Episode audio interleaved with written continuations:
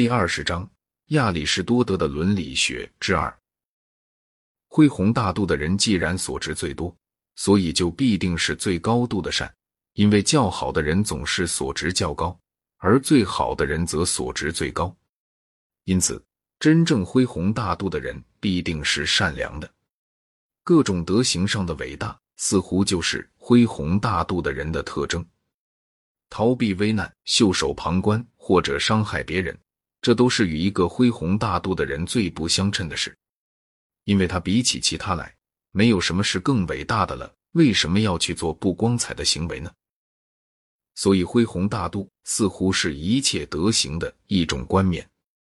因为是他才使得一切德行更加伟大，而没有一切德行，也就不会有他。所以，真正做到恢宏大度是很困难的，因为没有性格的高贵与善良，恢宏大度就是不可能的。因而，恢宏大度的人所关怀的，主要就是荣誉与不荣誉，并且对于那些伟大的并由善良的人所付给他的荣誉，他会适当的感到高兴，认为他是在得到自己的所值，或者甚至于是低于自己的所值。因为没有一种荣誉是能够配得上完美的德行的，但既然再没有别的更伟大的东西可以加之于他，于是他也就终将接受这种荣誉。然而，从随便一个人那里，以及根据猥琐的理由而得的荣誉，他是要完全加以鄙视的，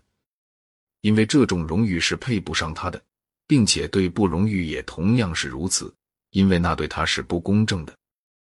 为了荣誉的缘故，则权势和财富是可以冤枉的，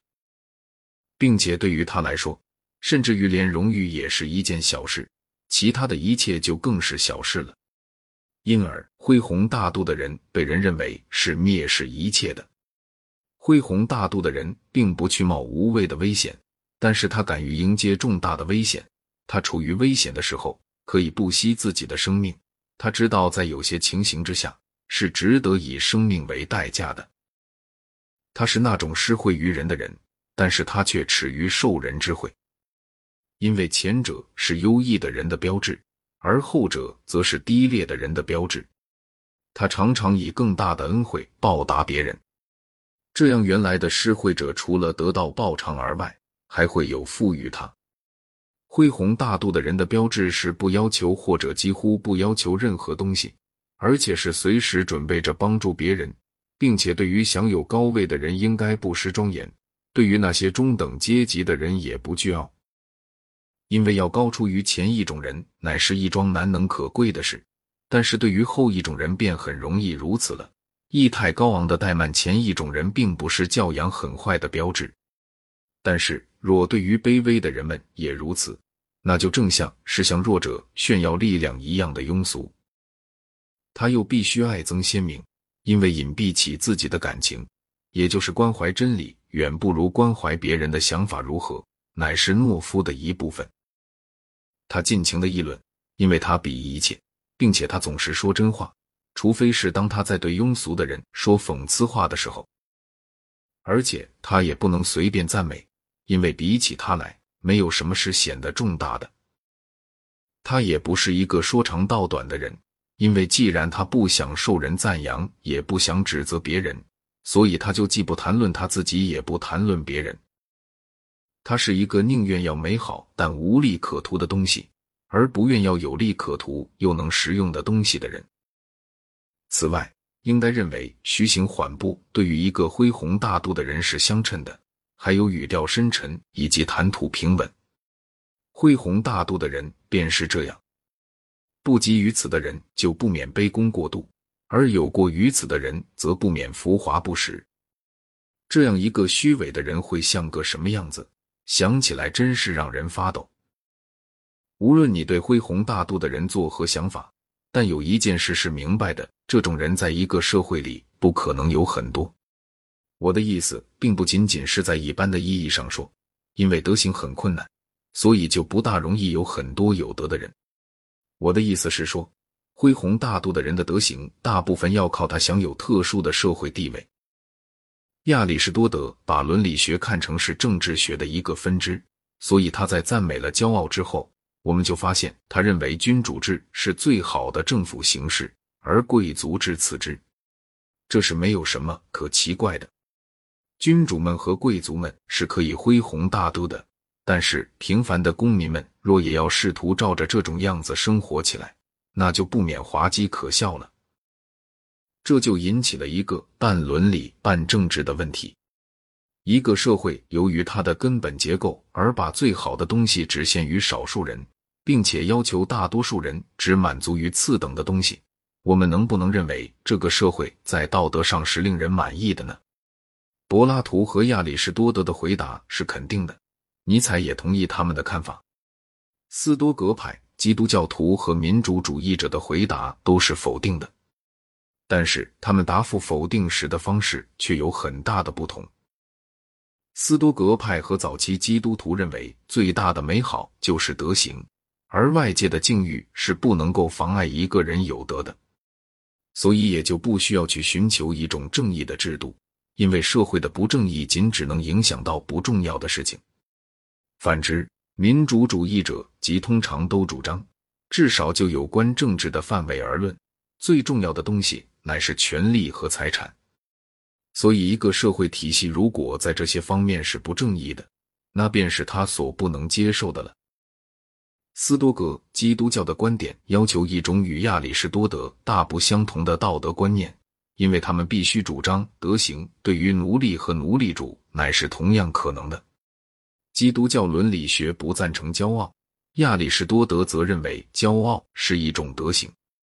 基督教赞美谦卑。亚里士多德则认为谦卑是一种罪恶。柏拉图和亚里士多德都把理智的德行估价的高于一切，但是基督教却把它完全勾销了，为的是使穷人和卑贱的人也能像任何别的人一样的有德。教皇格雷高里第一严厉的谴责过一位主教，因为这位主教教人念文法。最高的德只能是少数人的。亚里士多德的这种观点在逻辑上是和他把伦理学附属于政治学的观点相联系着的。如果目的是在于好的社会而非好的个人，那么好的社会可以是一个有着隶属关系的社会。在管弦乐里，第一小提琴要比双簧管更重要的多。虽说两者对于全体的优美都是必须的。给予每一个人，以对于作为一个孤立的个人来说是最好的东西。根据这条原则，是不可能组织成一支管弦乐队的。同样情形也适用于近代的大国政府，不管它是多么的民主。近代民主国家与古代民主国家不同，他把大权交给了某些特选的个人，例如总统或者首相。并且必然要期待着他们具有种种不能期待于平凡的公民的优点。当人们不是以宗教的或政治争论的词句来思想的时候，人们大都会认为一个好总统要比一个好瓦匠更受人尊敬。在民主国家里，一个总统并不被人期待成为完全像亚里士多德的恢宏大度的人的那种样子，然而人们却仍然期待他能与一般的公民有所不同。并且能具有某些与他的职位相关的优点，这些特殊的优点也许并不被人认为是伦理的，但那乃是因为我们使用这个字的意义要比亚里士多德使用这个字的意义来得更狭隘得多。基督教教条的结果，使得道德与别的优点之间的区别变得要比希腊的时代更为尖锐得多。一个人能成为大诗人或大作曲家或大画家。这是一个优点，但却不是道德的优点。我们并不认为他具有了这种才干就是更有德的，或者是更容易进入天堂的。道德的优点仅仅涉及于意志的行为，也就是说，在各种可能的行为途径中能做出正当的选择来。人们不会因为我不知道怎样写歌剧而责备我不曾写出歌剧来。正统的观点是。只要有两种可能的行为途径时，良心就会告诉我说哪一条是正当的，而选择另一条便是罪恶。德行主要的是在于避免罪恶，而不在于任何积极的东西。我们没有理由要期待一个受过教育的人比一个没有受过教育的人，或者一个聪明人比一个愚蠢的人在道德上更为优越。于是，许多具有重大社会意义的优点，就以这种方式而被排斥在伦理学的领域之外了。在近代的用法上，不道德的这个形容词要比不可愿望的这个形容词的范围更狭隘得多。意志薄弱是不可愿望的，但并非是不道德的。然而，也有许多近代哲学家不曾接受这种伦理观点，他们认为应该首先给善下定义，然后再说我们的行为应该怎样才能实现善。这种观点更有似于亚里士多德的观点，因为亚里士多德认为幸福就是善。的确，最高的善是指为哲学家才敞开大门的。但是对亚里士多德来说，这一点却并不能成为对于这种理论的反驳。